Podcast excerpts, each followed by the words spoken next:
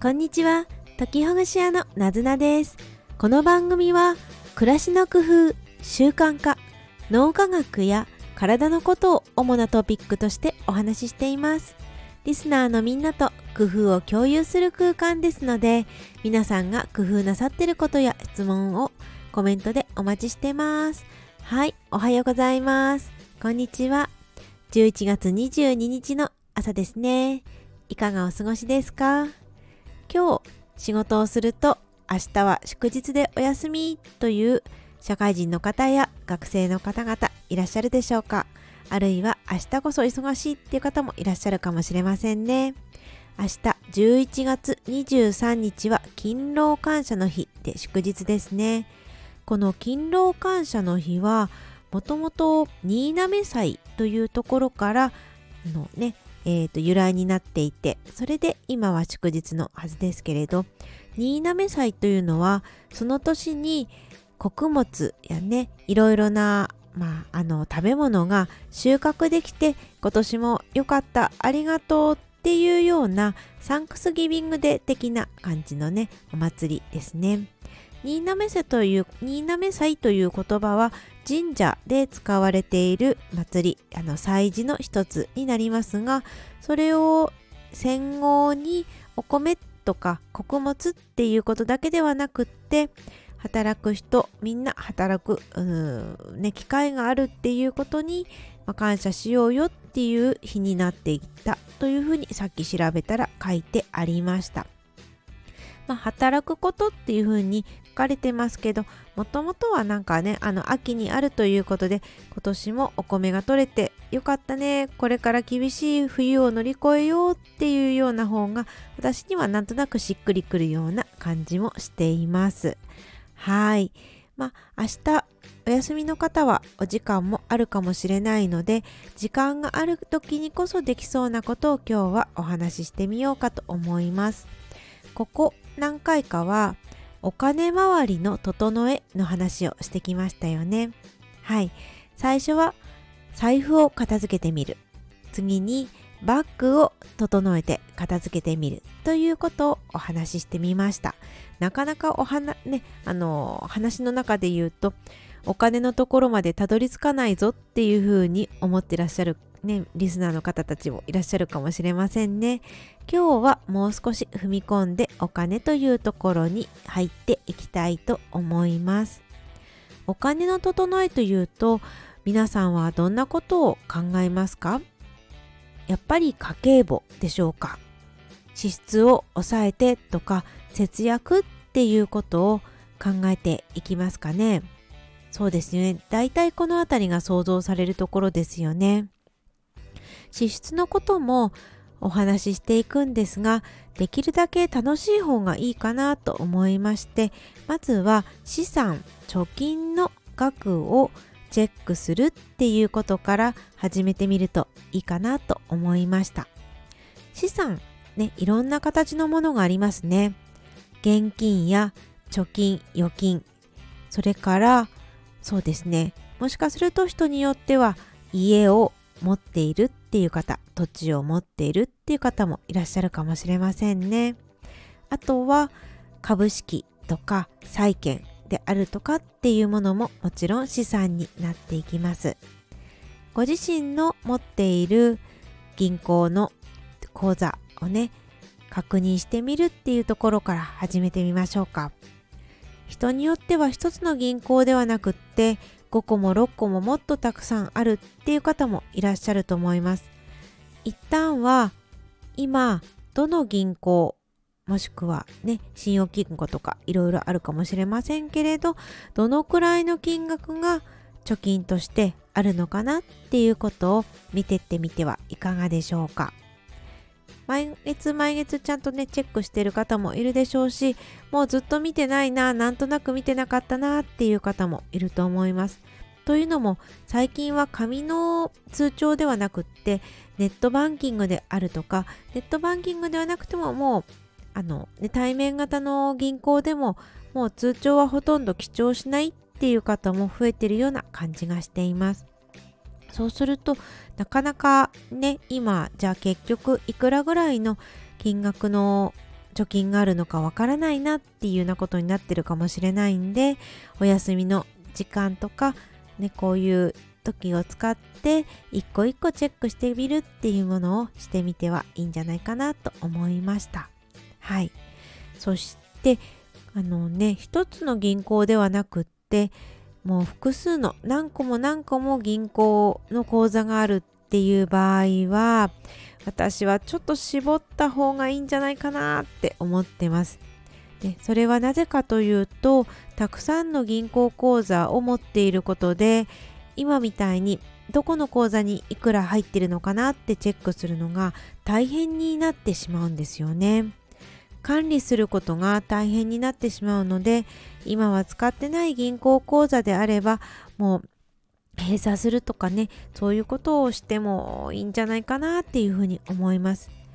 現在は口座を開設していて使ってなかったとしても特に使用料はかからない銀行が多いとは思うんですけれどだけれどあの数年前からどんどんどんどん口座を持ってるだけでも使用料がかかるっていうような流れがね出てきていますので今は特に、えー、ご自身の持っている口座が使用料がかからなかったとしても今後使用料がかかるっていうことがあり得るのでなのでねもう使ってないところっていうものは閉鎖するのがいいんじゃないかなっていうふうに思っています。はい。でまあ、あのご自身でこんなところにいくら持っているっていうのを見てもらってでそれをねあの一覧性のあるようなものにまとめてもらうといいのかなと思います。自分自身で手で書いてやるのが好きな方だったら手で書いてみるのもいいですし Excel のような表計算ソフトのところにまとめてみるのもいいですしそして私がおすすめなのはアプリケーションを使ったものですね。これは例えばマネーフォワードというアプリケーションがあるんですが銀行口座と情報を連携させることによって自動的に銀行のデータを収集してまとめるというものになります。これは最初の設定は必要になるんですが例えば ID であるとかパスワードっていうものを入力することによって連携させてっていうその設定は必要になるんですが一回連携をさせてしまえればあの数ヶ月はもう再度あの設定し直さなくてもその銀行口座の情報っていうものが取得できて一覧して見ることができてとっても便利です。便利ですしとにかく管理が楽になるっていうところがいいところですね。まあ、このマネーフォワードの料金で言うと4つのあの、まあ、銀行口座であるとかクレジットカードとかっていうその4つのものまでは無料でで5つ以上になると有料になります。ですので、まあ、そういう意味でも銀行口座を少なくするっていうことをしておくとそうするとこのねマネーフォワードっていうアプリケーションでも無料で使えるっていうことができるかと思います。じゃあ私自身はどうしてるのかっていうとマネーフォワードを使って有料版で、えー、ね、あの扱っています。私は持っているあの銀行口座以外にも証券口座があったり他のクレジットカードというものと連携させていたりまた他にもちょっとあの、ね、有料版の方のが即時で、えー、確認ができるっていうような更新機能があったりするのでなので私は有料版を使っています。まあでもこれはねあのご自身によってやりやすいやり方でやってもらえればいいと思うのでなのでまずはいくら資産があるのかなっていうところを見るっていうのがいいかなと思います。これをやるとあ意外とこんなところにあったのかっていうことも分かりますし今後整えていく中でこれは生活用の口座にしようとかここの口座を貯めるようにしようであるとかっていうふうに分けたり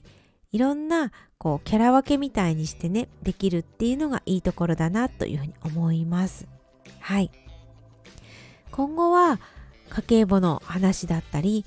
そういう支出とかの話にも移っていくんですけどその時にもマネーフォワードというアプリが使えるので私はとてもおすすめしています。はい。ねどうでしょうか？意外とこんな銀行口座持ってたんだなとかああそうだ過去にやってたバイト先でこの口座をこの銀行を指定されたんだけどもうずっと使ってないなとかあそうだここに赴任してた時にここの新金を使ってたけど今はもう窓口に行くのも遠いなとかそういうことって結構ありますよね。私自身も今はかなり銀行口座のあの数をね減らしたんですが過去には様々な会社に勤務してたりであるとかいろいろなところに赴任したり住んでいたりしたので本当にね口座数が多かったですね。私と家族と合わせて15個ぐらいあったんじゃないですかね。だけどだんだんだんだんねあの持ってても使わないものが増えてきたのでもう口座を閉鎖するっていうことを数年前に時間をかけてやっていきましたでその理由はやはりあの口座を持っていても銀行口座を持っていても使わないっていうのになのに使用料がかかりそうな雰囲気になってきたからですね。ね、あとはもうあの管理するのがちょっとややこしいなっていうのもありますね。今はだいぶすっきりしました。皆さんもお時間がある時にご自身の預貯金はどのくらいあるのかな？っていうことをこう一覧でね見てそれであ意外とあるなとかあまだまだ少ないなこれくらいに貯めたいなっていうものを少し思いを馳せていただくとこの秋の時にいいんじゃないかなって思いました。ね、新滑祭もお米が今年も取れてすごくすごくね良かったなっていうのを祝う日だと思うんできっとなんかね勤労感謝の時にお金のことを少し考えることってなんかパワーが湧いてくるんじゃないかなってそんな感じがしています。私もちょっともう一度見てみようと思います。はい最後まで聞いてくださりどうもありがとうございます。今はお金周りの整えシリーズをやっていますまた今後もお話ししていきますねではありがとうございました。なずなでした。またね